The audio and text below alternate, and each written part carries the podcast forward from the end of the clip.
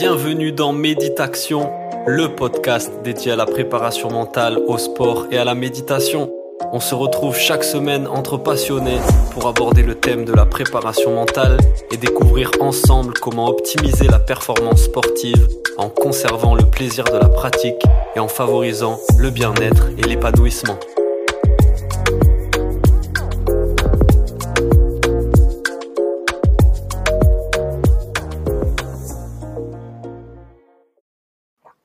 Et bonjour à toutes et à tous, bienvenue dans le podcast Méditation. On se retrouve pour un nouvel épisode avec un invité exceptionnel, un polo comme moi, mais lui c'est Paul-Henri, Paul-Henri Delerue, une légende du snowboard cross, médaillé de bronze au JO de Turin en 2006, trois Jeux olympiques, un palmarès et une carrière de sportif professionnel exceptionnel. Il est originaire de Lannemezan dans les Pyrénées. Son parcours et ses aventures en ont fait un spécialiste de la gestion des émotions du dépassement de soi, de la performance, de la résilience.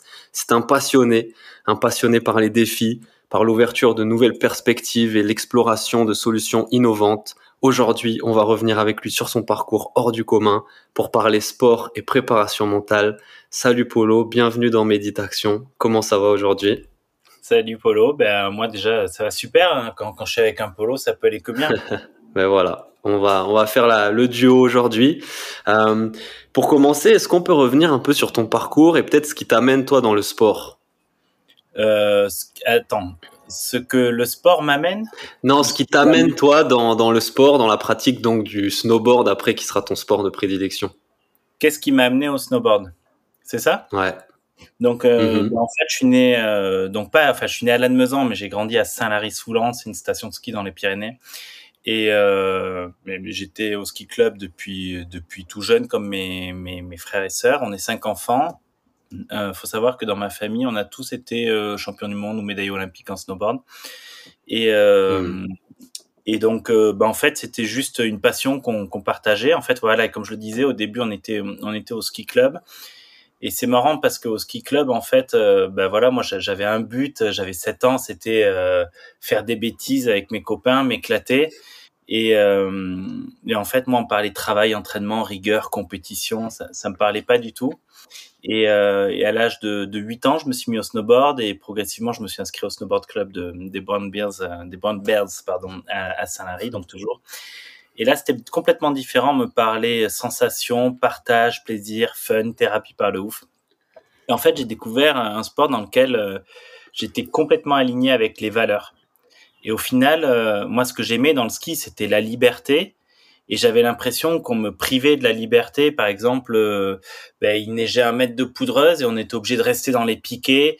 En fait, je trouvais qu'on avait des œillères. Et en snowboard, au contraire, on avait les yeux grands ouverts et puis on pouvait... Euh, enfin, on, avait tout pour s'éclater. Et, et, justement, moi, ma, ma porte d'entrée de la performance, en fait, plus je m'éclatais et plus je progressais. Et donc, plus je progressais, ben, plus j'étais bon. Et comme euh, comme j'étais extrêmement motivé, ben je mettais énormément d'énergie, euh, ben voilà, à, à, chaque jour progresser. Et, euh, et depuis le début, j'étais bon en compétition. Et comme j'avais des bons résultats, ben forcément, c'était motivant également. Quoi.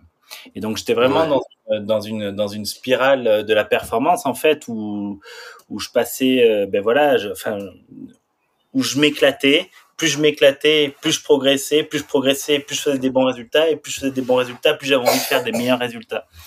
Et, euh, c'est à l'âge de, de 14 ans où j'ai un, entraîneur qui m'a dit Polo, c'est bien, t'es doué, tu fais partie des meilleurs Français de ta génération, très bien.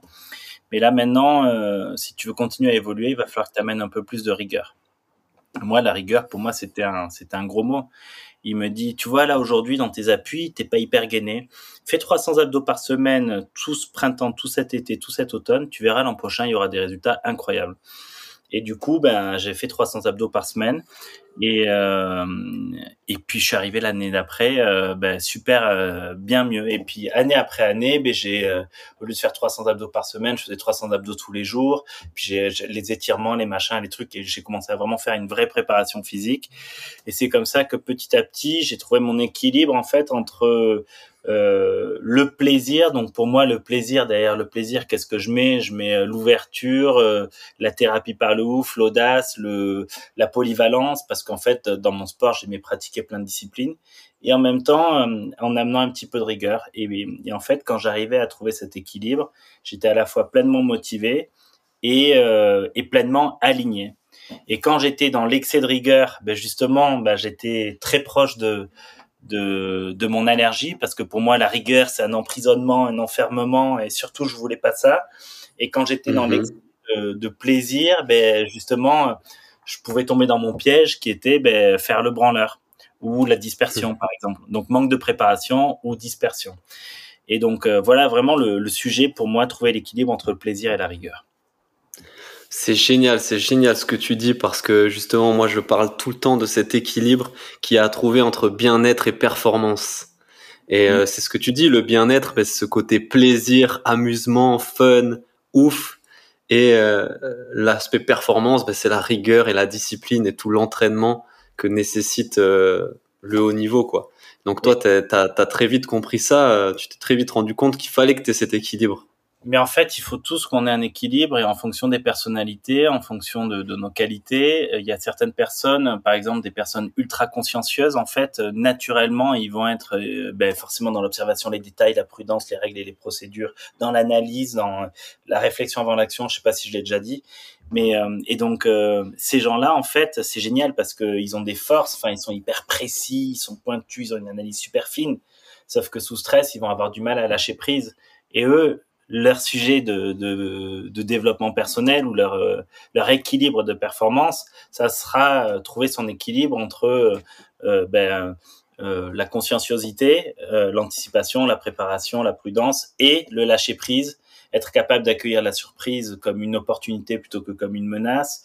enfin voilà, en fait, on a tous nos équilibres en fonction de nos sensibilités. Voilà. Et donc euh, moi, par exemple, le lâcher prise, euh, j'ai très peu de difficultés à lâcher prise. Par contre, j'ai beaucoup plus de difficultés à être euh, constant dans la rigueur. Mmh ouais, on se situe d'un côté ou de l'autre de cette ligne-là. Et comme tu dis, parfois on vire un peu trop sur l'aspect rigueur performance, parfois un peu trop sur l'aspect plaisir et bien-être. Mais quand on est dans un objectif de, de performance et peut-être de haut niveau de professionnalisme, ben mais en même temps, l'équilibre, c'est pas quelque chose de fixe, d'immobile, non, c'est quelque chose justement qui se déplace et qui, qui bah, s'équilibre comme ça en allant d'un côté à l'autre. Ce qui est important, c'est de développer la conscience de soi et de son environnement avec des objectifs hyper clairs. Donc, plus j'ai un objectif qui est bien défini, et plus il sera plein de sens, et plus il sera clair, et plus il sera évident. Et, euh, et donc, en fait, la difficulté, être fidèle à ma stratégie tout en étant à l'écoute de la conjoncture. Donc ma stratégie, en gros, c'est euh, euh, je suis fidèle à mes fondamentaux. J'ai j'ai saucissonné mon, mon objectif en différents steps à atteindre. Et, et par exemple, ne pas me ne pas me perdre dans dans les opportunités. Par exemple, ça aussi, c'est un des pièges que je pourrais avoir. Moi, j'adore initier le changement. Euh, j'ai un besoin d'excitation qui est très fort, besoin d'adrénaline. Et donc, quand j'ai une opportunité, oh putain, trop bien, génial. Je vous parlais tout à l'heure de dispersion. Euh, ah, il y a cette opportunité, il y a cette opportunité, il y a cette opportunité. Et le sport m'a appris en fait à, à vraiment, euh, ok, t'es ok avec tes objectifs. Ton objectif, c'est d'être médaille olympique. Euh, euh, attention, là tu vas avec les sponsors, tu vas faire plein de vidéos de freeride, c'est génial, tu t'éclates, tu prends du plaisir, mais est-ce que ça va vraiment t'aider à devenir champion olympique? Pas forcément. Mmh. Et euh, où mmh. euh, euh tu as besoin de avec SNCF, j'étais athlète SNCF, j'ai eu des projets, par exemple, j'ai organisé une ascension du Mont Blanc pour soutenir la candidature olympique d'Annecy 2018. Et, euh, et, en fait, cette année-là, j'ai bossé comme un malade sur mon projet qui me tenait à cœur et qui m'a qui m'a vraiment énormément aidé dans ma reconversion professionnelle parce que j'ai acquis plein de compétences, c'était super. Par contre, l'année d'après, ben, j'ai eu une saison de merde parce que j'étais pas prêt quoi. J'étais pas prêt parce mmh. que j'ai mis tellement d'énergie, tellement de stress, tellement de, de concentration dans ce projet que c'est une énergie que j'ai pas mise dans mon projet sportif et donc ça m'a amené, ça m'a amené en fait avec des hauts et des bas dans ma. J'ai pas tout le temps été au sommet euh, en termes de niveau, en termes de performance sportive dans ma carrière. J'ai fait 15 années en équipe de France de, de snowboard cross. Et euh, c'est pour ça que c'est important de savoir qu'est-ce que tu veux vraiment dans la vie, d'avoir une vision claire de, par exemple, comment tu le vois dans 10 ans, dans 5 ans, dans 3 ans. C'est hyper difficile parce qu'on est dans un, dans un environnement qui, qui, qui change vraiment très vite et, euh, et c'est pour ça que c'est important d'être vraiment euh, ok sur quelles sont mes valeurs quels sont mes comportements, quelles sont euh, mes forces, mes facilités, mes qualités fondamentales, quels sont les pièges que que j'ai besoin d'éviter dans lesquels je peux tomber très régulièrement, quels sont mes défis, quelles sont mes allergies et être capable de me de la même manière de bien comprendre mes environnements pour me mettre dans des environnements qui me seront entre guillemets favorables.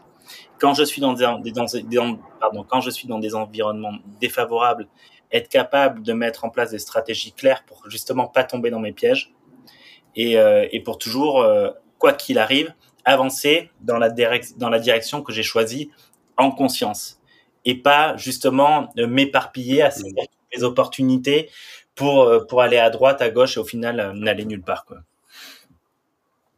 Ouais, c'est clair, c'est clair. Moi, c'est quelque chose que je répète toujours aussi et, je commence toujours par là, souvent avec les athlètes que j'accompagne. J'appelle ça la phase de lucidité, où vraiment apprendre à se connaître, prendre conscience justement de ses forces, de ses faiblesses. Et hum, souvent, on, on comprend pas trop à quoi ça sert, mais comme tu l'as très bien expliqué, ça sert justement à avoir une vision, à aller dans la bonne direction, à connaître quels sont les obstacles, quels sont les perturbateurs, les choses qui peuvent me parasiter et à mieux les gérer du coup, à moins m'éparpiller parce que si euh, si je suis là, c'est parce que j'ai un objectif clair de performance euh, et, et ça ça implique justement de bien connaître son fonctionnement euh, en tant qu'athlète. Son fonctionnement et dans la conscience de soi et de son environnement, il y a un truc auquel on, enfin les gens parlent peu, mais moi j'ai souvent pensé que j'avais euh, euh, j'avais deux peurs. C'était euh, non, pardon, ce que je voulais dire, excuse-moi, et je reprends ce que ce que je voulais dire. J'ai toujours pensé que pour moi la confiance en soi, en fait, soit tu l'as, soit tu l'as pas. Et, mm-hmm. et, en fait, la, la, confiance en soi, c'est pas une c'est pas une ligne droite. De la même manière que la performance, c'est pas une ligne droite qui monte tout le temps. En fait, mm-hmm. soit l'un ou l'autre, il y a des pics et des creux, des pics et des creux, des pics et des creux. Et ce qui est hyper important, c'est de, de savoir que, OK, je suis dans un creux, c'est normal, je suis dans une contre-performance, je commence à douter de moi, je commence à, je, je, je suis malade, j'ai pas d'énergie, je viens de me blesser, j'ai échoué. Et donc, en gros, c'est euh, garder confiance en soi, ça veut dire euh, ne jamais oublier qui je suis, d'où je viens, où est-ce que je veux aller, et ne jamais douter en sa capacité à rebondir. Et donc, c'est qu'est-ce qui, mhm. qu'est-ce qui a fait que j'en suis là? Quelles erreurs est-ce que j'ai pu faire? Donc, c'est apprendre de mes erreurs et toujours remettre en place une stratégie pour rebondir en changeant quelque chose. Parce que justement, si tu as, si as fait une erreur, c'est que tu as merdé quelque part. Et donc, c'est OK, cette erreur, elle m'a permis de ne pas refaire deux fois la même erreur. Mhm. En fait. Ouais, c'est clair. Et dans, dans ce que tu dis, je dirais même qu'on peut même anticiper cette phase, ces phases d'intensité, ces phases de baisse d'intensité, baisse de forme quand on planifie une saison, quand on se projette dans un projet. C'est important de les anticiper et, de se dire ok justement de se sentir moins coupable peut-être quand ça va moins bien quand je suis moins dans un gros rythme tu vois. En ce moment je suis en train d'accompagner une une, une, athlète qui est en train de couper, euh, tu m'entends? Ouais. je suis en train d'accompagner ouais, c'est bon c'est bon. Je suis en train d'accompagner en ce moment une athlète euh, pour les JO de Paris 2024 je vais pas dire le sport ni quoi que ce soit. Récemment mhm. elle a fait un résultat au plus haut niveau mondial et du coup, en fait, euh, elle a eu, elle a eu euh, euh, des sollicitations vraiment inhabituelles, médiatiques au niveau des sponsors. Et, et en même temps, elle s'entraînait et, en fait, elle a, elle, a, elle, a, elle a fait sa, entre guillemets, la performance de sa vie. J'espère qu'elle ira encore plus loin parce qu'il y a encore les JO et puis qu'elle va parfait pendant des mhm. années. Mais justement, là, aujourd'hui, elle est en train de connaître le, le down. Et, euh, et, et, en hmm. fait, elle me disait, moi, je veux retourner, je veux retourner m'entraîner, machin, compagnie, mais j'y arrive pas, je sais pas, j'ai des blocages, j'ai des trucs.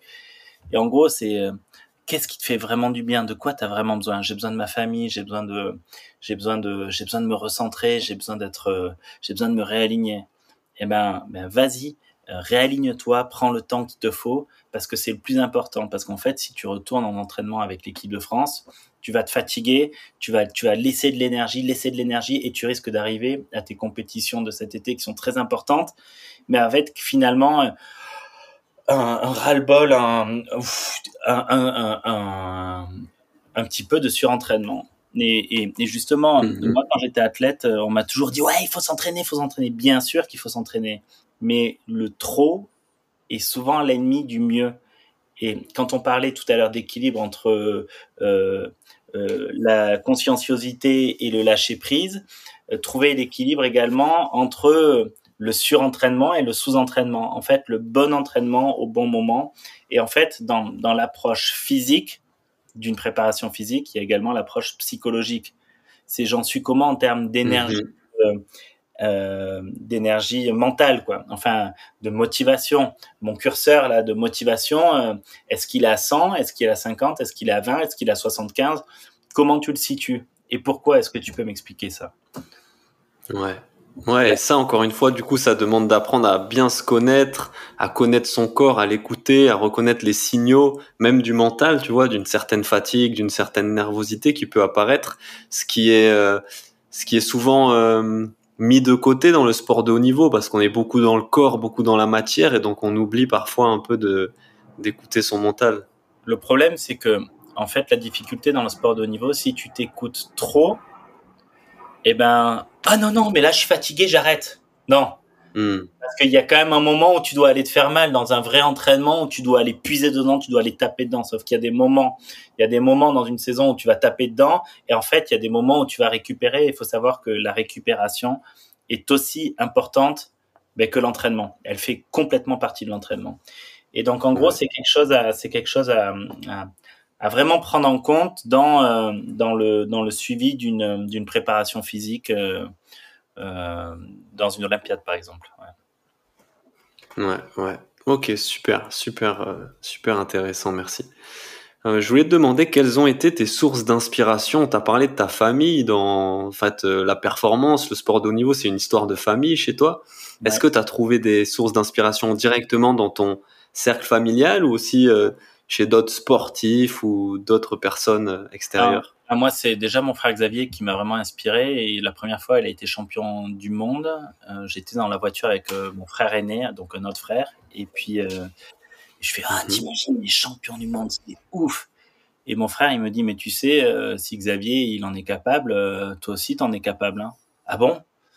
Ah, je l'avais pas vu comme ça et j'avais 14 ans et puis euh, à 16 ans je suis allé à mes premiers championnats du monde junior et puis euh, j'étais deuxième juste avant le dernier saut j'ai merdé je me suis emballé euh, bon bref j'ai voulu faire le beau faire une figure et je suis tombé.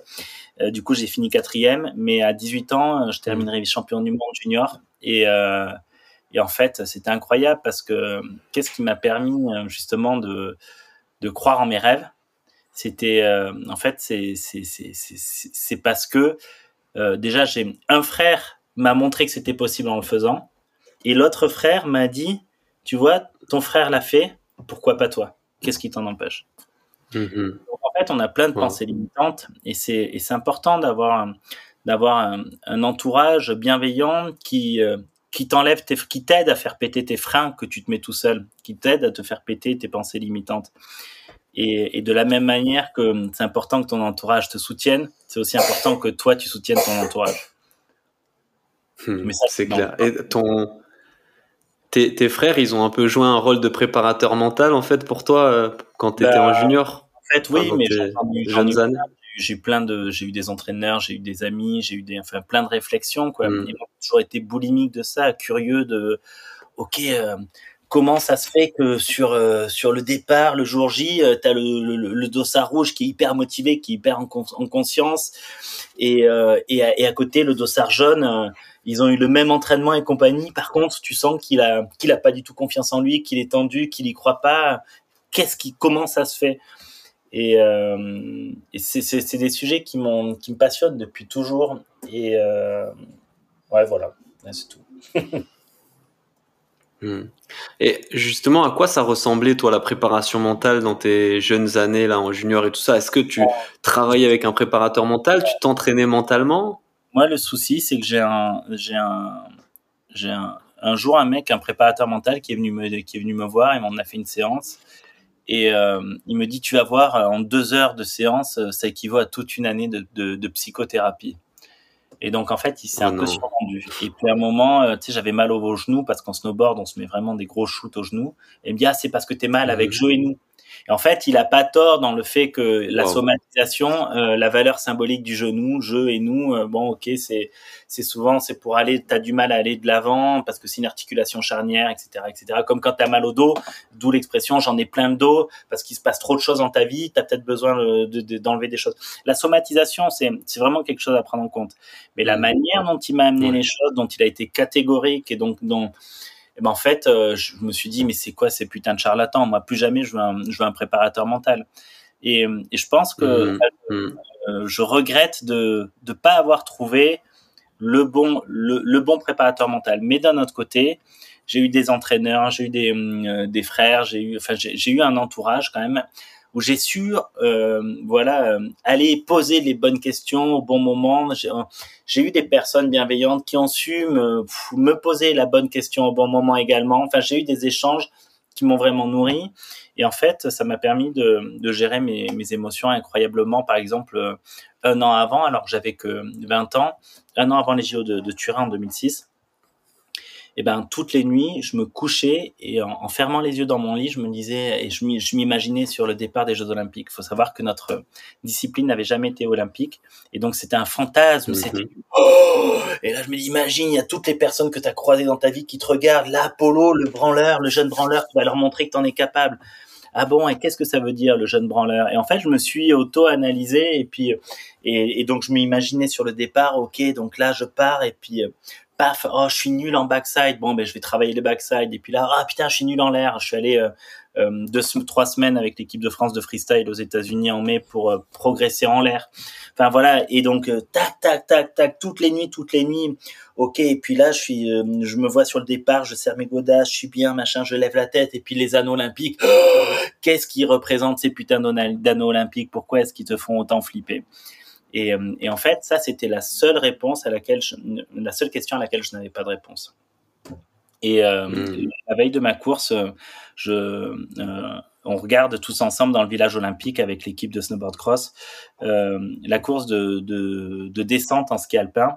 Et il y a un gros zoom sur Antoine Deneria. En fait, il avait un iridium, un masque, mais on voyait ses yeux et on voyait qu'il était hyper relâché, mais en même temps hyper présent, hyper concentré, mais à aucun moment il était tendu ou crispé. Et là, je, je demande à Nico Didré, un de mes entraîneurs, mais comment est-ce qu'il fait pour euh, comment est-ce qu'il fait pour être aussi détendu? Et lui, du tac au tac, il me dit, bah, tu sais, des, des de Coupe du Monde, euh, il en a fait des milliards et euh, le tracé, il connaît, il est exactement à sa place, il sait ce qu'il a à faire. C'est comme toi demain quand tu seras sur le départ, pas vrai? Et en fait, il m'a dit, ben oui, en fait, ce qui a résonné en moi, c'est, ben oui, je suis sur le départ, je suis à ma place.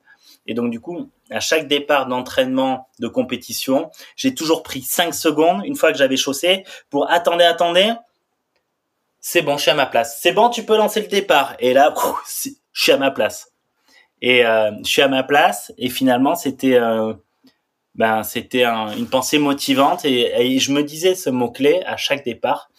Et, puis, ça m'a permis justement ben, de d'accepter tout l'enjeu et, et de me concentrer réellement dans le ici et maintenant plutôt qu'être dans la peur de gagner, la peur de perdre, la peur de mal faire, la peur de la peur quoi.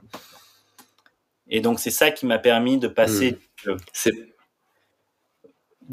de, de, la défensive justement au plaisir, au jeu, à l'attaque, à la performance.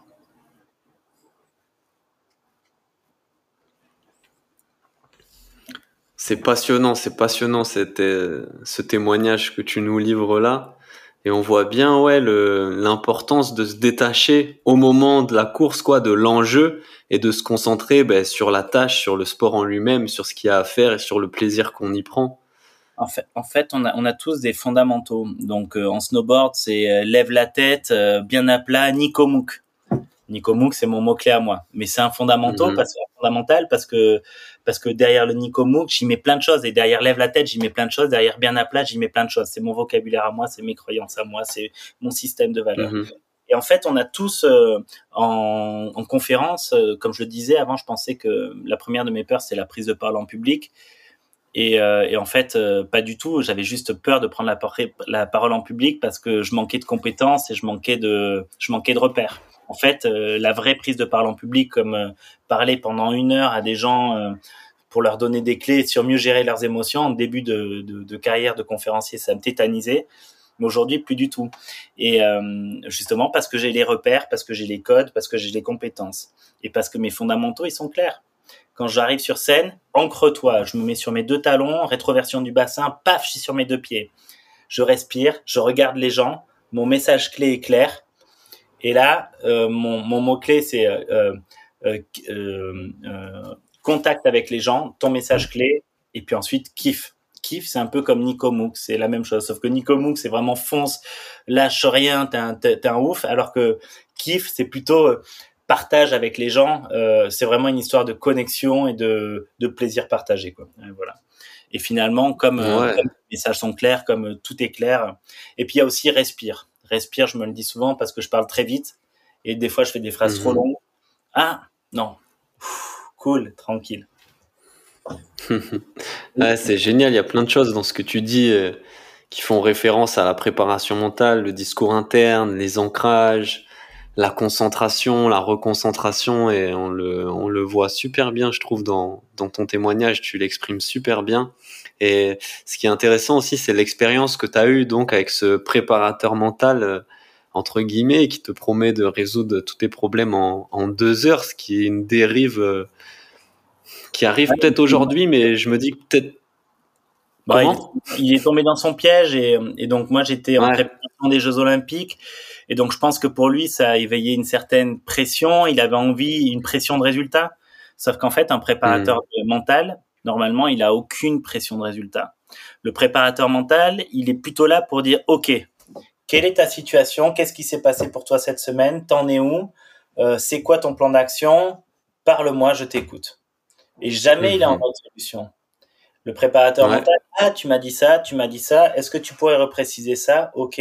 Ah, ok, tu as un mhm. problème avec ton discours interne, ton discours interne, vas-y, explique-moi ce qui se passe. Et puis après, il y a un petit peu de théorie, ouais, il y a tel outil qui dit ça, ça, ça et ça. T'en penses quoi de cet outil? Comment tu te positionnes par rapport à ça? Comment tu pourrais te l'appliquer? Mais au final, un préparateur mental, il n'est pas là pour te sauver. Il n'est pas là pour, euh, pour trouver les solutions à ta place.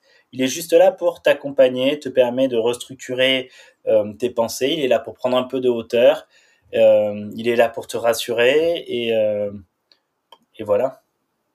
Yes, non, totalement d'accord. Même, c'est quelque chose que je me répète moi aussi que même si on désire parfois qu'il y ait du résultat, on a envie que les, que les gens réussissent. Moi, je me, je me dis toujours que j'ai aucune obligation de résultat, mais des obligations de moyens. C'est-à-dire me donner le meilleur de moi-même, donner tous les moyens que j'ai en ma possession, voilà, pour, pour apporter le, le mieux de ce que je peux à, aux athlètes que j'accompagne. Mais moi, je m'aperçois que plus je le prends entre guillemets en dilettante, et mieux ça marche. Mm-hmm. Et euh, parce qu'en fait, il peut m'arriver de tomber dans le piège d'être en mode solution. Et en fait, quand je suis en mode solution, il peut m'arriver de inconsciemment vouloir doubler l'entraîneur, vouloir doubler le staff technique. Sauf que moi, je suis pas un technicien. Hmm. Et, euh, hmm. Et en fait, euh, je me considère pas comme un technicien du mental ou du. Non, je suis, je me considère comme quelqu'un qui a une certaine expérience, qui a du, une certaine hauteur et qui est, euh, en fait, je me plutôt comme un électron libre, un élément complètement extérieur.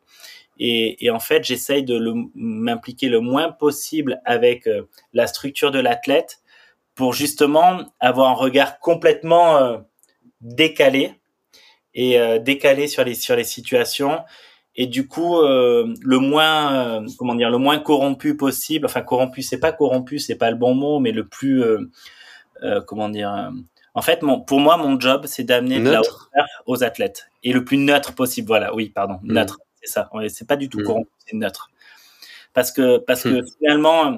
Finalement oui il faut que tout le tout l'encadrement aille dans le sens de la enfin dans dans le même sens pour l'athlète mais moi, je pense que le préparateur mental, c'est génial s'il peut être, euh, s'il peut être, euh, euh, comment dire, ouais, neutre, ouais, exactement. Et, et, et, en fait, je pense que c'est important d'influencer mmh, mmh. moins. Ouais, là, là, c'est. Mais c'est subtil. C'est super intéressant. Des situations aussi. enfin, je dis ça. Ouais, c'est un dosage assez subtil. Hein. Pardon, vas-y, vas-y. Pendant, pendant euh, un an et demi, j'ai accompagné un vice-champion du monde de K1, c'est le kickboxing, comme Jean-Claude Van Damme. Mhm. Et, euh, et, en fait, euh, lui, c'est marrant parce que je pense pas que j'ai amené grand-chose. Par contre, lui, c'était la demande de son, de son, de son, de sa structure d'entraînement. Et en fait, on a entre autres travaillé sur le disque et la processcom et on a et donc on, a fait le, le, profil de tout le monde. Et en fait, lui, il avait un, donc un profil très consciencieux, cet athlète, et, euh, donc plutôt introverti, vraiment dans les règles et procédures, dans le cadre. Il avait besoin de cadre. Et, son équipe était plutôt extravertie, donc ok au feeling, machin, on s'adapte et, en mode vas-y aussi en, mode dominant, donc en mode rouge, en mode euh, euh, orienté résultat, mais droit au but. Et en fait, donc trop d'adaptation, trop de enfin trop de cré très créatif le profil de, de du stade d'entraînement. Et en fait, on a mis le point sur le fait que lui, il avait besoin de savoir précisément sur un mois par quelle phase il allait passer d'entraînement physique, d'entraînement technique. Et en fait, plus on anticipait, plus, plus, plus on arrivait à lui, lui donner un cadre précis longtemps à l'avance de voilà par où tu vas passer pour arriver à tel point, et plus ça le rassurait. Et donc, plus on était précis dans l'entraînement, et plus il se rassurait, et, meilleur il était. Et donc, euh, mmh je disais tout à l'heure que moi, j'amène de la hauteur parce que je suis complètement en décalage avec le staff. Mais cette fois-ci, en fait, le plus gros apport sur cet, sur cet accompagnement que j'ai eu, c'était pas envers l'athlète, parce que l'athlète, il avait déjà ses habitudes, il a plus de 30 ans, enfin, il se connaît, il est. Non, c'était au niveau de, de, de, du staff, comment gérer notre athlète. Et, euh, et finalement, ça l'a vraiment nourri lui dans ses besoins, le fait que son staff lui donne un cadre plus précis. Pardon, ouais, donc C'est super parce que ça, ça touche au sujet de, de la place de, du préparateur mental et de la place de la préparation mentale justement dans le, dans le projet de l'athlète. Et, mais pas, justement, toi aujourd'hui, tu as un parcours, un état d'esprit qui, qui impose le respect, tu vois, et j'imagine que pour, pour certains jeunes athlètes, tu es plus qu'un préparateur mental, tu es un peu un mentor aussi. Donc, quelle place aujourd'hui euh, bah, la préparation mentale, on va dire globalement, pour toi, elle, prend dans l'entraînement des, plus jeunes athlètes bah, Moi, moi j'accompagne plus les gens en transition professionnelle. J'ai très peu d'athlètes en accompagnement, en préparation mentale. Et, euh, mhm. Mais, euh, euh, mais c'est vrai que j'ai aussi un autre athlète où où on est plus sur du mentoring que de la préparation mentale. Ouais, en fait, en, fait, mon, mon, accompagnement, il varie vraiment en fonction euh, de la situation de l'athlète, de ses croyances, de son identité, de ses objectifs, de, de ses moyens. De... Et donc, j'avoue que c'est, mmh. euh, en fait, c'est jamais pareil. Et ça, c'est excitant pour moi, du coup. Mmh. J'aime pas tout le temps euh, tourner en rond et en fait le fait de, de devoir m'adapter, d'avoir des postures différentes entre telle ou telle personne, telle ou telle situation, j'aime beaucoup ça. Ouais. Hmm. Cool. Il y a hum, quelque chose, je pense, dont, tu parles pas mal dans tes conférences, c'est euh, cette peur euh, que tous les hommes, je pense, ont un petit peu, c'est la peur de l'inconnu. Ouais. Et, qui, et, dans le sport, dans le sport, elle est, elle est omniprésente parce que bah, on a des adversaires, enfin, il y a, y a, plein de, de choses qu'on peut pas maîtriser. À ton avis, comment on, Comment un athlète peut gérer cette part d'inconnu dans son sport, notamment dans, dans la compétition? Ça dépend des ça dépend des profils, ça dépend des sports, mais par exemple si je parle des profils, mmh. donc le consciencieux, la part d'inconnu, en fait tout ce qui est inconnu, quand tu lui arrive l'inconnu, donc par exemple la surprise, la surprise c'est oh mon dieu, j'ai pas anticipé ça, et donc, il y a une menace qui arrive. Et si j'ai pas anticipé cette menace, ça veut dire que j'ai manqué d'anticipation. Donc, je ne suis pas compétent. Donc, il va répondre de manière négative à ces questions existentielles. Et paf, il va se mettre sous stress et il va être en mode perfectionnisme. Perfectionnisme, il va essayer de, de tout verrouiller, tout verrouiller, tout verrouiller, tout verrouiller. Et puis, il va commencer par faire des erreurs involontaires pour se euh, discréditer et se prouver à lui-même que qu'il n'est pas compétent. Et donc en gros, euh, pour moi, le, le, le sujet euh, de cette personne-là, donc je l'ai dit tout à l'heure en début de réunion, c'est le lâcher prise. Mais si on peut aller plus loin que le lâcher prise, en fait, c'est comment comment est-ce que je me positionne face à l'adversité, euh, slash comment est-ce que je me positionne face à la surprise.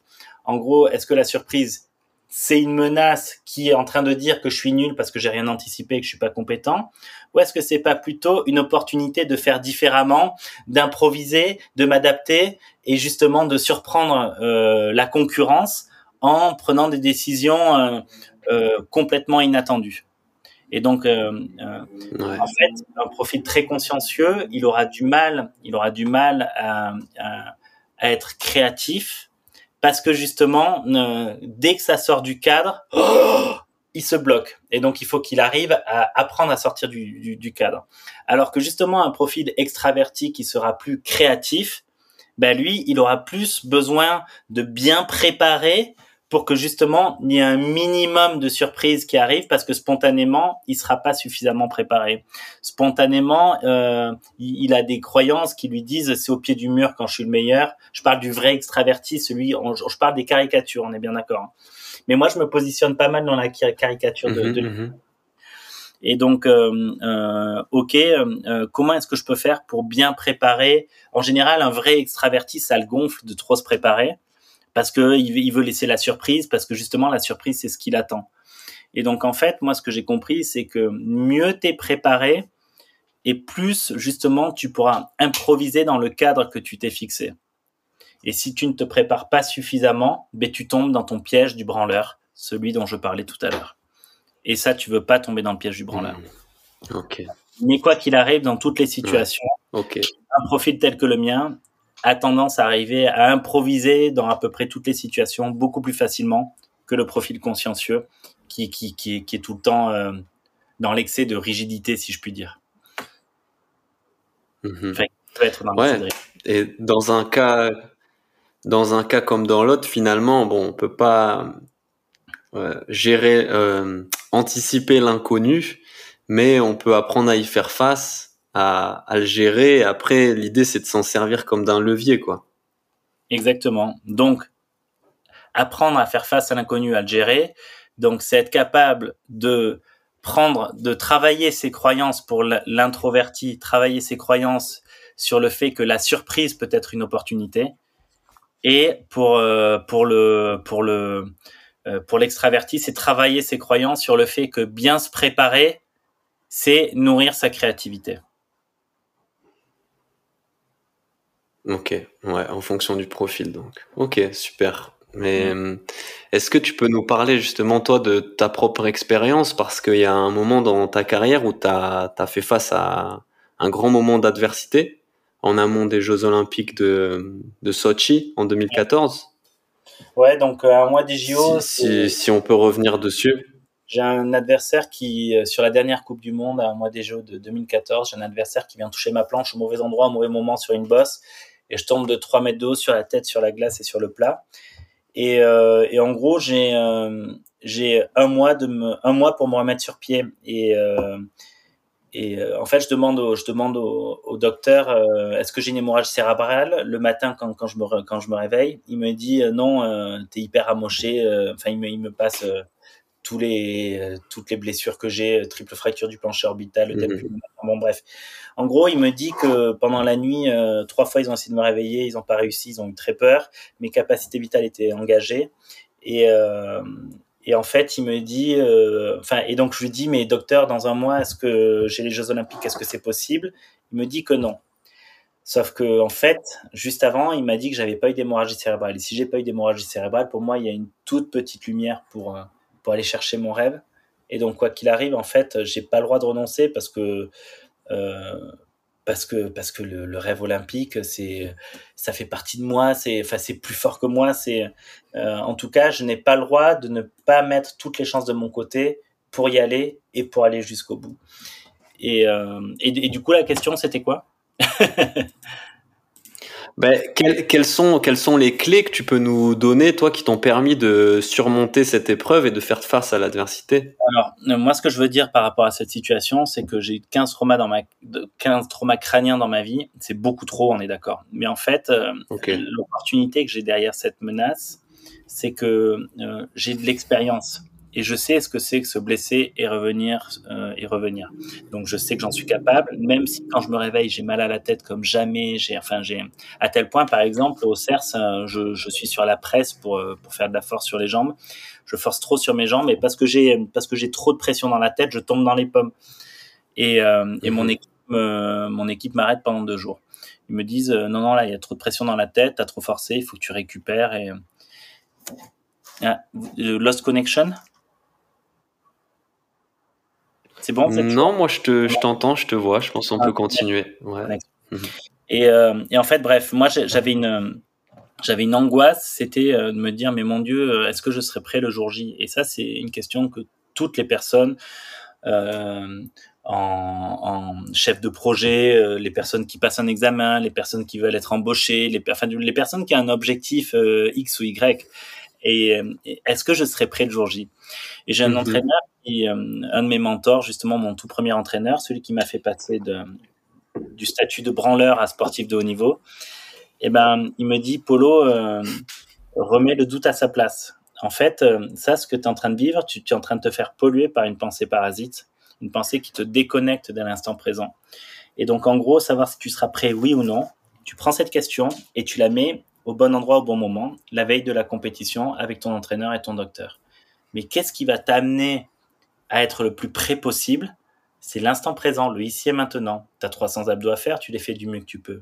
Tu dois étirer ton mollet, tu vas les tirer le plus en profondeur possible. À 10 heures pendant la pause, ben, tu dis les plus grosses conneries possibles. Et à chaque fois, tu es ici et maintenant et t'évacues tout ce qui est pas essentiel au ici et maintenant. Et en faisant ça, ben, quand tu es vraiment dans le ici et maintenant, le temps il s'accélère, c'est un truc de ouf. Et tu fais ce que tu du mieux que tu peux. Et du coup, quel que soit le résultat, ben, tu n'auras rien à te reprocher parce que tu auras vraiment fait du mieux que tu peux. Et en fait, justement, euh, c'est là que j'ai compris que après, hmm. l'expérience olympique, que c'est pas le résultat ne nous appartient jamais, mais le chemin oui. Et quand je dis que le résultat ne nous appartient jamais, ça veut pas dire relativise l'échec, au pire t'auras appris. Non, non, c'est c'est la loose de perdre. Il faut pas perdre. Il faut tout mettre pour gagner. Mais qu'est-ce qui va faire que tu vas gagner ou perdre? C'est ta capacité à être dans le ici et maintenant et de donner le meilleur de toi-même à chaque instant. Et c'est ça pour moi la clé de la réussite. Et pour être capable de donner le meilleur de toi-même à chaque instant, tu dois avoir eu l'audace ben, de bien définir ton projet parce que tu te connais, parce que tu sais d'où tu viens, parce que tu sais où tu vas et, et, et parce que tu es dans un projet plein de sens. Et dans un projet plein de sens, tu plus qu'une seule option, c'est donner le meilleur de toi-même. Et si jamais tu es dans un, dans, dans, un environnement qui ne te convient pas. Yes. Et dans, dans ce que tu dis, ça, on, on, retrouve un peu les concepts de, de pleine conscience et de présence. Et de responsabilité aussi. Moi, j'ai eu plein de fois dans ma vie des moments où j'étais pas à ma place, pas au bon moment, pas au bon endroit, et plein de fois dans ma vie où j'ai pas eu les couilles de dire, ben là, je suis pas au bon endroit, il faut que je parte. Et aujourd'hui, c'est quelque chose que j'assume de plus en plus. Et, et hmm. c'est aussi euh, euh, une des grandes difficultés que j'ai eues dans ma vie, c'est dire non, non aux opportunités. Et ben quand je sais qu'on me propose une opportunité qui va pas me nourrir dans ma dans ma dans, dans, dans ma vision ou une opportunité dans laquelle je sens que je vais me mettre dans des environnements qui sont trop désalignés avec qui je suis, j'ai aussi le courage de dire non. Et en fait, la confiance en soi, qu'est-ce que c'est? C'est la capacité d'une personne à se mettre en action, en direction de ses, rêves, de ses objectifs.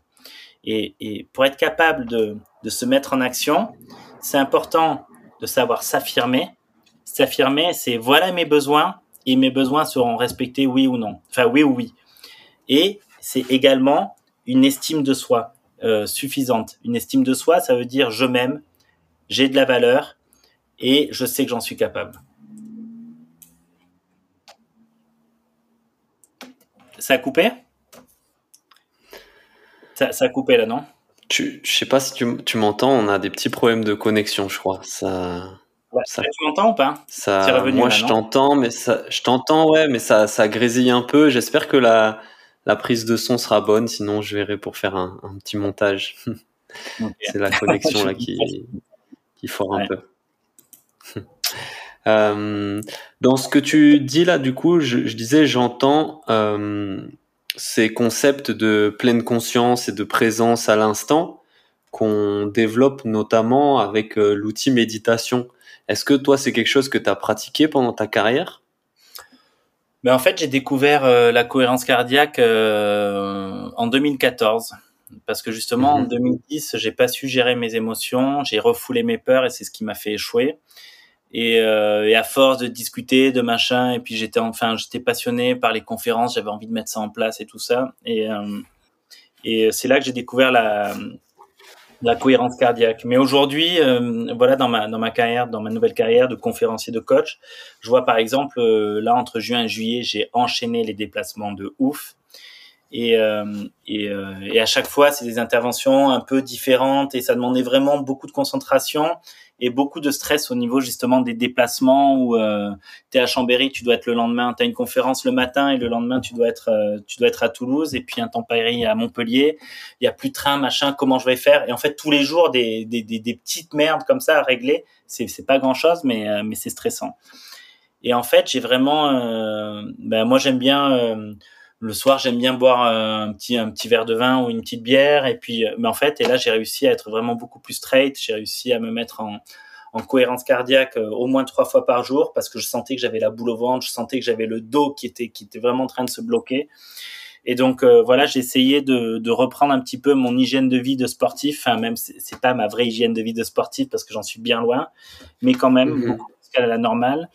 Et, euh, et ça m'a énormément aidé justement à, à, surmonter mon stress parce que pour moi, il y avait beaucoup d'enjeux. J'ai fait, euh, j'ai fait plus de 50% de mon chiffre d'affaires euh, en trois semaines, donc c'était vraiment, c'était intense. Et, et du coup, bah, bah, je suis content parce que j'ai réussi. Ouais. et en parlant de réussite, dans toutes tes tes carrières, on va dire, il y a le côté compétiteur, mondial, olympique, le côté freerider, coach, mentor, conférencier. Aujourd'hui, avec le recul, quelle serait ta plus belle réussite? Ma plus belle réussite professionnelle? Ta plus belle réussite? Euh, moi, ma plus belle réussite, c'est euh, bon, c'est les JO de, c'est la quatrième place au JO de, de Sochi, alors que la veille, euh, j'étais pas encore sûr de pouvoir prendre le départ. Euh, et parce que j'ai eu le, mmh. j'ai eu tellement de, j'ai tellement de, j'ai eu tellement d'enjeux à gérer et c'est la course où j'étais le plus lucide de toute ma vie. J'ai réussi à, justement à transformer toutes les surprises en opportunités. J'ai réussi à sentir tous mes adversaires. J'ai réussi à les déstabiliser, alors que normalement celui qui devait être déstabilisé c'était moi. Et, euh, et, en fait, c'est pour ça que quand j'ai arrêté ma carrière du jour au lendemain pour dire je vais, je vais devenir coach et conférencier, je l'ai annoncé à toute ma famille sur le repas à table. J'avais j'avais pris ma décision une heure avant et j'avais déjà appelé tous mes sponsors et et en fait il y a, eu un silence énorme et puis ma mère elle dit mais euh, mais tu vas faire quoi? Coach et conférencier. Mais tu vas leur dire quoi? Ben je sais pas ben euh, je verrai. Et il y a eu un silence et, euh, ma famille j'étais enfin j'étais pas moi, j'étais pas. Et moi, je, me connaissais, je savais que j'en étais capable. Et aujourd'hui, enfin, ça cartonne. Et, et ça, c'est vraiment une grande fierté une grande fierté parce que parce que j'avais surtout pas envie en fait de le sens que j'ai mis derrière les Jeux Olympiques, c'est ce qui m'a tout le temps vraiment motivé moi quand j'étais athlète et je voyais les, les JO comme un tremplin pour aller euh, encore plus loin. Et je voulais surtout pas, euh, euh, j'ai rien, contre eux, mais faire comme les athlètes qui, ok, ils ont une carrière de sportif de haut niveau et derrière ils font quelque chose de complètement différent. Moi, je voulais vraiment que ça ait un sens.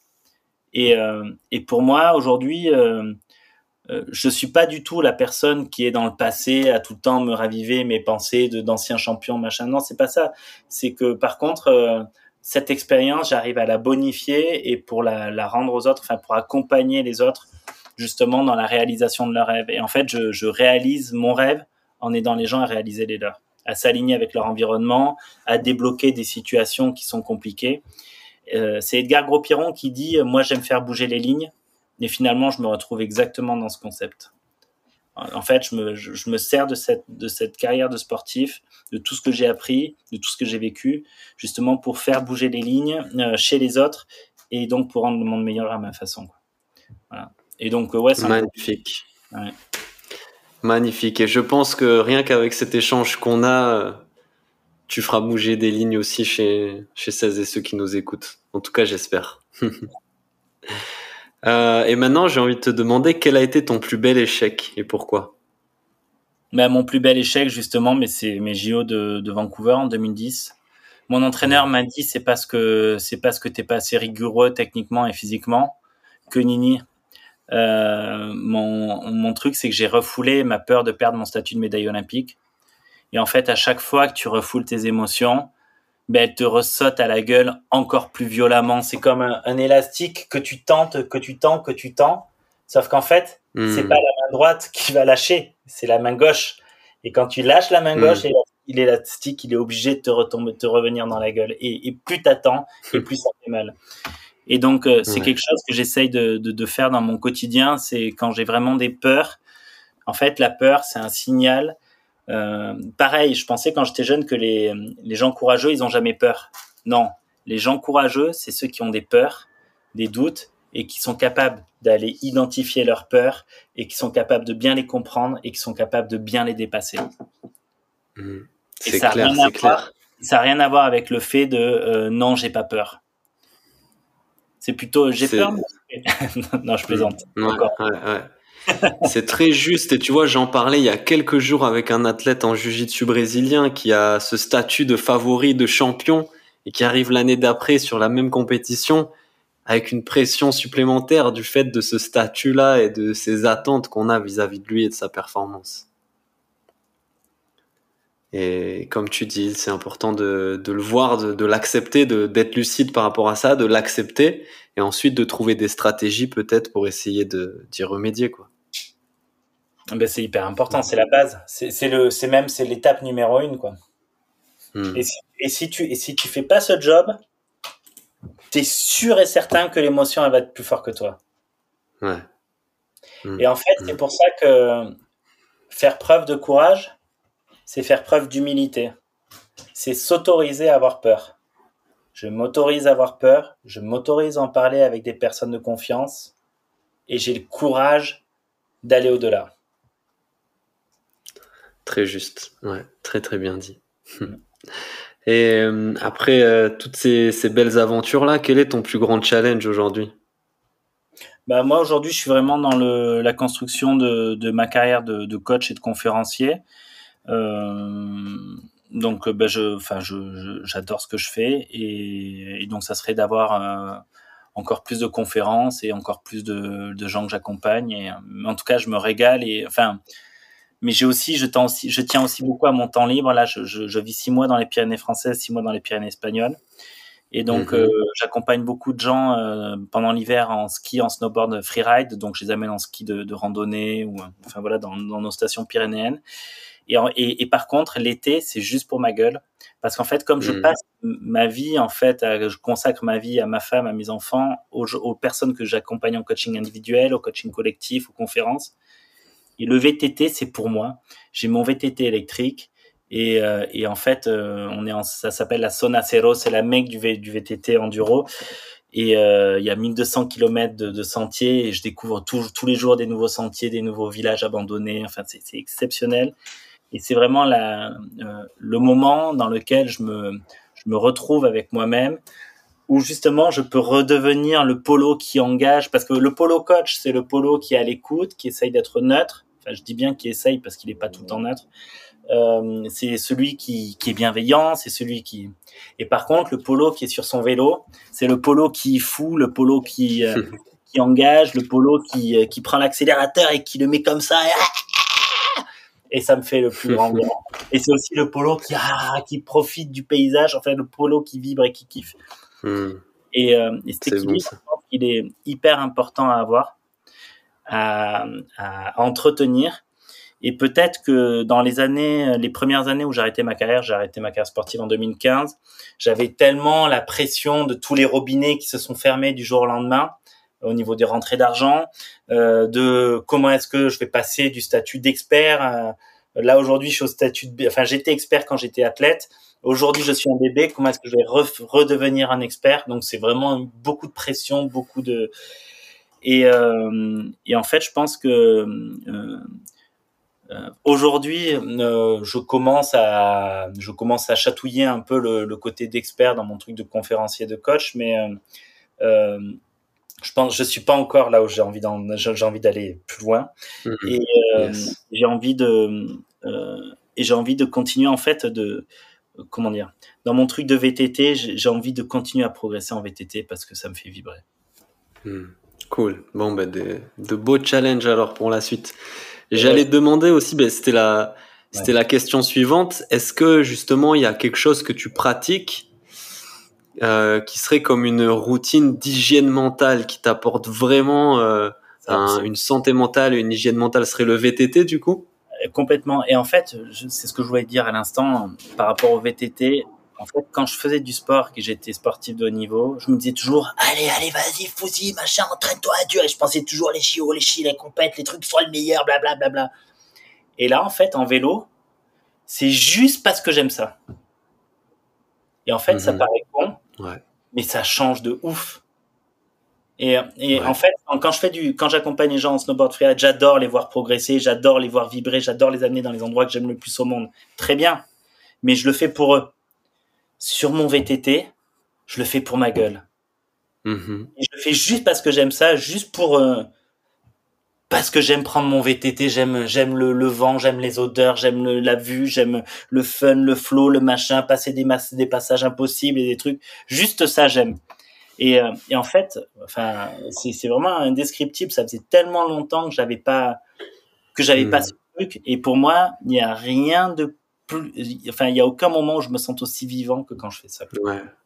Mais ça, c'est très important ce que tu dis. Et moi, c'est quelque chose sur lequel justement j'insiste avec tous les athlètes que j'accompagne, même les compétiteurs les plus acharnés, je les fais revenir sur le fait que, à la base, s'ils font ce sport-là, c'est qu'ils ont un amour profond pour ce sport-là. Et que c'est à ça qu'il faut qu'ils se rattachent. Euh, quand, justement, il y a des moments peut-être plus difficiles, oh, c'est dur, c'est galère, il faut y aller. Mais tout ce que tu as dit, le fait de sentir, euh, voler, euh, flotter, enfin voilà, toutes ces sensations, ça traduit la passion et l'amour que tu as pour cette discipline. Et c'est ça qui te fait vibrer, qui te fait avancer, quoi. Et justement, en fait, c'est important. Moi aussi, je fais ça avec les athlètes. Je, je, les aide vraiment à, à, mettre le doigt précisément sur qu'est-ce qu'ils aiment le plus profondément dans leur sport. Et j'avoue que euh, moi, dans les dernières années, j'ai eu un, athlète, un, un, entraîneur diamétralement opposé à qui je suis. Et, euh, et en fait, il m'a fait perdre cette passion non, t'es qu'on s'amusait, machin. Moi, je suis quelqu'un, je suis bon quand je suis dans le fun, dans le partage, le truc.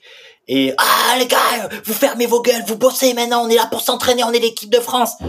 Et en fait, le mec, en faisant ça, parce que lui, c'est son fonctionnement, mais moi, ça m'a coupé la chic. Et je fais bon, ok, c'est pas grave, prends sur toi, c'est les JO. Allez, vas-y, tu t'entraînes, machin, compagnie.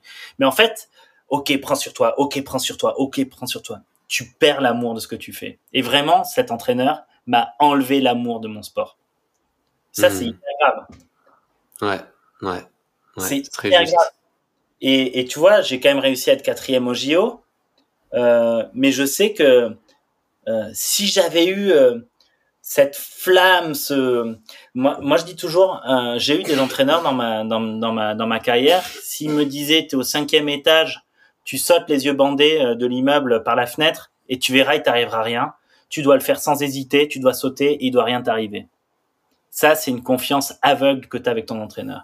Et pour moi, si mm. tu veux être champion olympique, il faut que tu aies une, une, confiance aveugle envers ton entraîneur. Et moi, j'avais pas cette confiance-là. Ok. Et ça m'a manqué juste, énormément. Ça m'a manqué énormément. Mm. le problème, c'est que dans les sports euh, euh, en équipe de France, et eh ben en fait, c'est souvent le, top athlète qui décide plus ou moins celui qui a le plus d'influence euh, qui décide euh, du sort de l'entraîneur, de c'est lui ou c'est pas lui. Et, euh, moi, je l'ai fait, entrer sur, les conseils de mon frère par, inconscience. J'étais trop jeune parce qu'on cherchait le meilleur technicien. En fait, le mec c'était un excellent technicien, mais c'était pas, c'était pas un mec qui vibrait avec nous.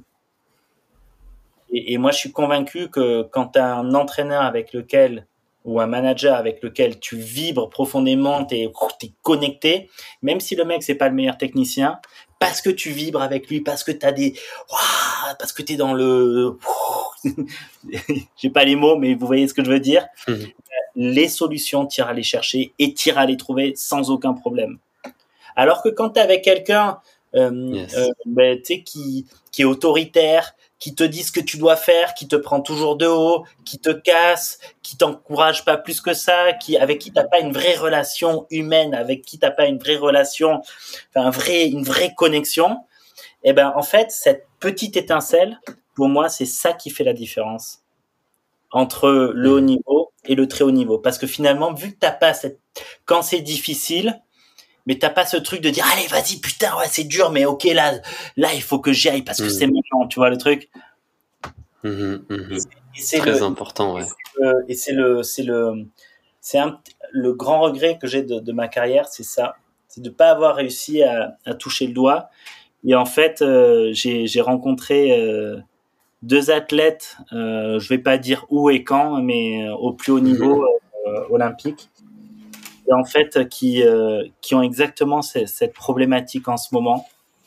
Et en fait, euh, c'est le fait de les avoir, euh, enfin, d'en avoir discuté avec elles cette soirée-là qui m'a fait qui, qui m'a fait prendre conscience de ce sujet-là. En fait, en les écoutant parler, et, et j'étais tout mal à l'aise parce que je pensais très fort de putain, il faut que vous, vous il faut que vous dégagiez cet entraîneur il faut que vous trouviez la personne qui vous correspond vraiment, tant pis si elle est moins bonne techniquement.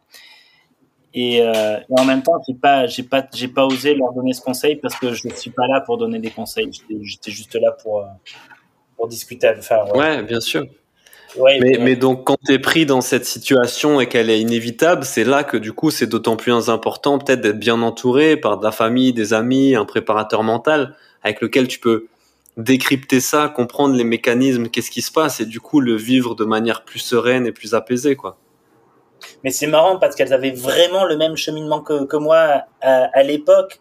C'était mon Dieu, il faut qu'on hmm. ait le meilleur technicien parce que nous c'est hyper technique. Oui, c'est hyper technique, mais la technique, si vous êtes hyper motivé, si vous êtes hyper aligné, vous l'aurez.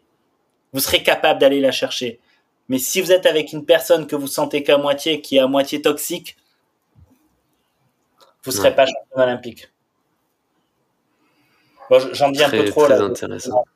Mais euh, Et euh, euh, il y a plein de, de leçons et d'enseignements hyper intéressants qu'on tire de, de, ton parcours de, de sportif professionnel. Mais quelle serait la leçon la plus importante que tu as apprise dans ta carrière? De sportif pro vraiment. Se faire confiance.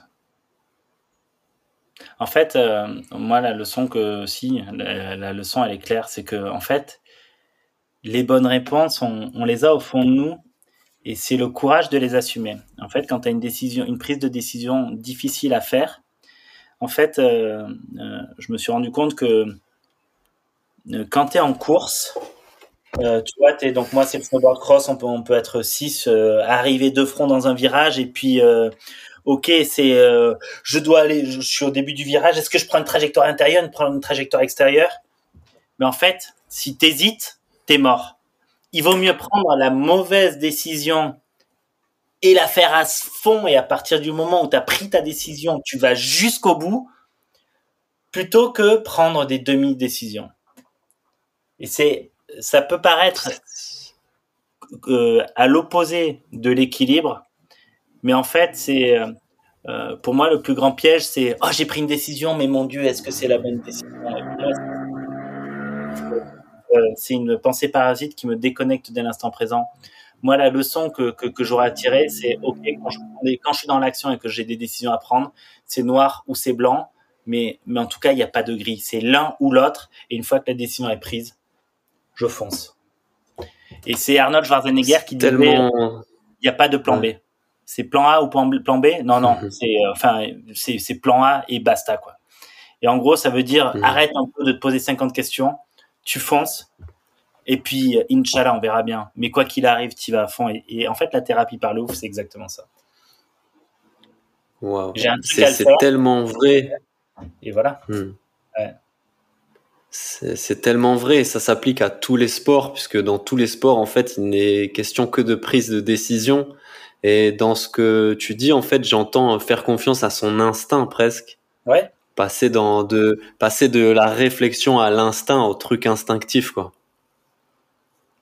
Et quand on est dans l'action dans un sport où tout va très vite, c'est important d'avoir une bonne préparation pour ces raisons-là. Ok, parce que je sais que mmh. La ligne intérieure, c'est un no-go pour moi. C'est ligne extérieure ou ligne milieu. Ok, très bien. Euh, mais euh, en gros, et je sais que cet, athlète-là, il a toujours des lignes extérieures. Celui-là, il a toujours des lignes intérieures. Celui-là, il est très hésitant sur les gros sauts. Celui-là, euh, tiens, je peux le déstabiliser. Il déteste qu'on lui parle. Alors, je vais lui parler pendant la course, etc., etc. Mais ça, c'est en, c'est en amont en amont tu, tu vraiment tu réfléchis vraiment à toi tes forces tes fragilités euh, euh, à ton environnement. Donc le tracé quelle est la ligne la plus rapide comment et quelles sont les zones dans lesquelles tu vas exceller quelles sont les zones dans lesquelles tu tu n'as surtout pas le droit d'aller. Et, euh, et une fois que tout ça c'est bien clair mais, mais ton inconscient ben voilà il vient il vient faire le job quoi. Et c'est pas douter en ta capacité de trouver des solutions quoi en fait voilà la, gestion, hmm. la, gestion du doute, pendant l'élaboration de la stratégie, je doute le maximum, je me pose toutes les questions du monde. Et il y a un mhm. moment dans l'élaboration de la stratégie où je me dis, c'est bon, ma stratégie, elle est posée et je m'arrête là. Et en fait, c'est accepter que ma stratégie, parfois, ne soit pas parfaite. Parce que si tu continues à élaborer, à élaborer ta stratégie pendant la préparation, t'es plus dans l'instant présent et t'es mort. Pendant la préparation, tu es fidèle à ta stratégie tout en étant à l'écoute de la conjoncture. Donc, tu fais ce que tu as à faire et tout en restant à l'écoute. Mais tu vas pas faire des grands demi-tours, tu vas prendre des grandes décisions. Tu vas t'adapter, bien évidemment, mais voilà. Et, euh, ensuite, l'instant T, le, moment où il faut que tu sois performant, ben c'est Nico Tu sais, tu sais tout ce que tu as à faire. Tu plus qu'à faire. Il n'y a plus de noir, il n'y a plus de blanc là-dessus. Mhm. Il y a un, quelqu'un que, que j'accompagne, il se reconnaîtra peut-être. Lui, c'est euh, ta gueule et glisse. ah oui. Ferme-la, quoi. Ferme cette petite voix et laisse-toi glisser, quoi. Ben moi, c'est Fouzi. Hmm. Fouzi donne tout ce qu'il Ouais. Yes. Excellent, excellent. Hmm. Euh, une question que je pose à tous les invités. Quel est le livre qui a eu le plus d'impact sur ta vie dernièrement? Euh, euh, Quand j'avais, euh, j'ai eu le livre donc à 18 ans, Paolo Coelho, merde, l'alchimiste. L'alchimiste? Et sur hmm. Écoute les signes. Et ensuite, c'était trois semaines avant les JO de Turin, j'ai lu le, le livre de Yannick Noah que j'ai adoré, qui m'a donné énormément confiance en moi. Et, euh, et je pourrais pas, je pourrais pas vous redire comment et pourquoi et machin parce que je l'ai pas relu depuis. Et, mais je sais que waouh, ça m'avait donné une pêche, ça m'avait mis dans une, ça m'avait mis dans une énergie de ok, ben j'ai un défi, j'y vais et je vais le faire quoi. Hmm. Énorme. Ok, super, super. Est-ce que tu pourrais maintenant nous recommander une musique, une musique qui toi, qui te motive, peut-être qui a qui a une place importante dans ta carrière de, sportif professionnel? Pas dans ma carrière de sportif professionnel, mais euh, j'ai un ami mmh. euh, qui s'est suicidé il y a quelques années et en fait euh, j'ai le monde entier de, de Mano Solo qui me fait et c'est le live autour tour qu'il faut écouter et qui me fait énormément penser à lui et c'est une question à chaque fois que je l'écoute qui me, qui me donne des frissons. Ok. Mais c'est une musique que tu utilises du coup toi après dans un, dans un cadre sportif? Non, dans le cadre sportif, j'utilise pas spécialement musique. C'est plutôt, euh, c'est plutôt quand je suis en déplacement et que, et que j'ai ma playlist et j'ai toutes les chansons que j'aime. Et celle-là, elle me, met la chair de poule. Hmm. Et quand, et quand tu étais en compétition, en course, tu n'utilisais pas la musique comme. Euh, non? Pour Rage Against the Machine qui me mettait vraiment un Killing in the Name of. Mais, euh, sinon, sinon euh, non. Enfin, je enfin, je joue de la guitare, je suis très, je suis beaucoup dans la musique et tout ça, mais c'est pas, euh, la musique n'a pas eu une influence directe sur mes performances sportives. c'était pas ma porte d'entrée. Moi, j'avais plutôt avant une compète, j'avais mes ma manière de m'échauffer, ma manière de me mettre dans ma thérapie par le ouf, de de me mettre en transe et d'être hyper chaud, hyper prêt physiquement et, et justement prêt à, à choisir noir ou blanc et jamais gris quoi. Ma, mon conditionnement pour me mettre en mode machine, me mettre en mode animal. Ouais. Voilà. En, mode combattant. Top, top, top. On va arriver bientôt là, là, on arrive à la fin du podcast. Euh, quel serait du coup le conseil général, hein, mais que tu donnerais à un athlète qui souhaite entraîner, développer son mental? J'en sais rien parce qu'on est tous différents et comme je le disais, il y en a qui vont avoir besoin d'apprendre à lâcher prise, d'autres qui vont avoir besoin d'apprendre à être plus rigoureux, euh, d'autres qui vont avoir besoin d'apprendre à être plus doux avec les gens, d'autres plus directs qui vont avoir besoin de s'affirmer. Et c'est pour ça que je peux pas te dire parce que parce que ça dépend tellement de qui j'ai en face que j'ai pas envie de donner des conseils à la volée. Euh, euh, sinon, j'aurais l'impression. Mais globalement, tu. bien, bien sûr, ouais, ouais. Voilà. Mais globalement, tu lui conseillerais du coup peut-être de, de se tourner vers la préparation mentale ou tu vois de, de s'entourer par rapport à ça? Moi, je dirais, comme je disais au début de cette, euh, cette interview, euh, euh, sois bon dans, dans, dans le fait de développer sans cesse la conscience de toi et de ton environnement. Dans ton environnement, il y a tout ce qui est immatériel, mais il y a aussi ton entourage, toutes les personnes qui sont autour de toi. Connais la concurrence, connais ton staff, connais les gens qui t'accompagnent au quotidien, connais tes amis et, connais-toi toi-même. Ensuite, définis des objectifs réellement alignés avec qui t'es et avec qui, d'où tu viens et avec où est-ce que tu veux aller. Ne te trompe pas d'objectif. Parce que si tu te trompes d'objectif, bah, tu vas te tromper de vie d'une certaine manière. Euh, choisis des objectifs qui te ressemblent et qui t'excitent et qui te font rêver. Parce que tu as, enfin, c'est être au clair sur euh, qui est-ce que je veux devenir, quoi. Quel est le chemin que je veux prendre. Et ensuite, mmh. c'est euh, ta capacité à être dans le ici et maintenant. C'est comment est-ce que tu peux développer ça? Quelles sont les réponses qui peuvent t'aider? Enfin, quelles sont les questions qui vont t'aider à développer le ici et maintenant? Parce qu'en fait, c'est la clé de tout le ici et maintenant. Et, le dernier point, ben voilà, c'est le collectif. Quand j'ai parlé de développer la conscience de toi, de ton environnement, de ton entourage, c'est la capacité justement à, accompagner ton entourage avec toute bienveillance, dans le non-jugement. Et, je sais que plus tu vas accompagner ton et plus tu seras généreux avec ton entourage, et plus ton entourage sera généreux avec toi. Et ben voilà, magnifique, la boucle est bouclée avec ce magnifique rappel. Merci Polo, vraiment top, top, top, top. Pour terminer, est-ce que tu aurais un invité à nous recommander avec lequel on pourrait parler de sport et de préparation mentale? Marie-Laure Brunet? T'as déjà fait avec elle? Ok. Non, non, non, jamais. Nickel. Je t'enverrai son numéro. Ok, Marie-Laure. Allez. Allez, super.